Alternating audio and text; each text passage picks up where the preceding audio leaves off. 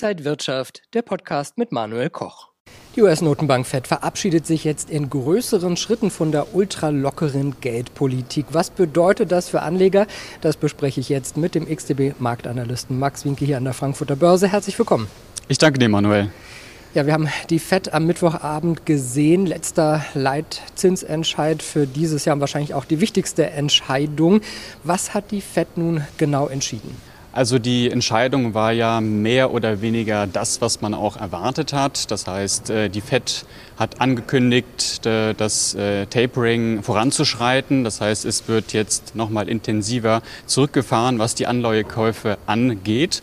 Und das bedeutet, dass das Programm dann voraussichtlich im März beendet wird. Das ebnet dann den Weg für die erste Zinsanhebung und die Zinsprognosen, die signalisieren momentan drei Anhebungen für 2020. 2022. Das ist eine mehr, als die Märkte erwartet haben. Und Jerome Powell hat sich ja insgesamt auch ähm, ja, recht hawkisch gezeigt.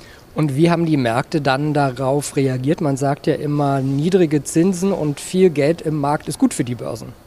Ja, also es gab äh, durchaus viel Bewegung bei allen Anlageklassen. Und wenn man sich jetzt mal nochmal die direkten Reaktionen anschaut, dann haben wir gesehen, Aktien haben interessanterweise recht stark zugelegt. Auch die Tech-Werte. Wir haben gesehen, dass die Anleiherenditen angezogen sind. Äh, daraufhin sind die äh, Preise, also die T-Note, äh, die Preise sind dann gefallen. Das hat sich dann aber relativ schnell wieder umgekehrt.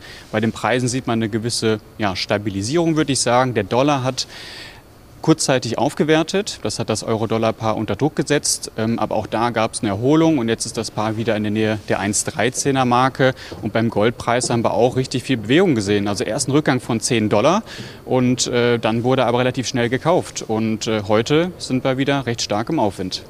Wenn wir jetzt also eine hawkische Wende, so sagt man das ja gerne, sehen, äh, ist das dann auch der Rallye-Killer für die Aktienmärkte, vielleicht auch 2022 dann? Also realwirtschaftlich gesehen sehe ich bei den Zinsanpassungen gar nicht so die großen Probleme. Aber wie du es schon angedeutet hast, die Finanzmärkte sind natürlich sehr sensibel, was solche Änderungen angeht. Und das betrifft natürlich dann vor allem diese, diesen Abbau der Überschussliquidität.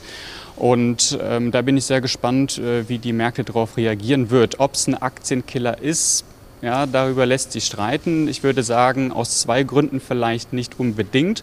Wir haben keine wirkliche Anlagealternative. Es gibt negative Realzinsen. Die Anleiherenditen sind einfach nicht interessant für Anleger.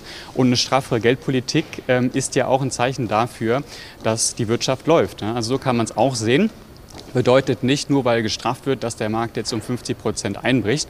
Aber ja, ich würde, ähm, ich würde sagen, Aktien sind nach wie vor attraktiv. Ich erwarte aber im nächsten Jahr dann doch mehr Volatilität. Und wir haben ja auch gesehen, 2021 haben Unternehmen gut Geld verdient, vor allen Dingen auch die großen DAX-Konzerne. Wie sieht das für Anleger aus? Wie könnte man sich jetzt positionieren, vielleicht für die nächsten Wochen, kurz- und mittelfristig? Also das, was wir jetzt gerade gesehen haben, die Reaktion auf die FED, ist natürlich eine ganz klare Erleichterung. Ja, die Aktienmärkte ziehen wieder an, das Thema Endjahresrallye ist wieder äh, ganz groß und wir haben ja jetzt noch ein bisschen Zeit, um da vielleicht nochmal die Aktienkurse ein bisschen weiter nach oben zu treiben. Ähm, vielleicht nochmal im Blick auf die Psychologie, also wenn wir uns mal äh, auf den DAX konzentrieren, was ist in diesem Jahr passiert? Äh, letztendlich waren die schlechten Nachrichten immer im Aufwärtstrend eine gute Möglichkeit, nochmal nachzukaufen. Das kann man sich ja durchaus ähm, ja nochmal merken, auch für die Zukunft, ähm, zumindest solange die Aufwärtstrendstruktur intakt bleibt. Und je stärker die Korrekturen letztendlich ausfallen, desto günstiger ist auch der Einstieg sagt Max Winke, Marktanalyst bei XTB. Vielen Dank für diese Einblicke an so einem wichtigen Tag nach der Zinsentscheidung des Jahres. Dankeschön, dass du da warst und danke Ihnen, liebe Zuschauer, fürs Interesse. Bleiben Sie gesund und munter. Alles Gute hier von der Frankfurter Börse. Und wenn euch diese Sendung gefallen hat, dann abonniert gerne den Podcast von Inside Wirtschaft und gebt uns ein Like.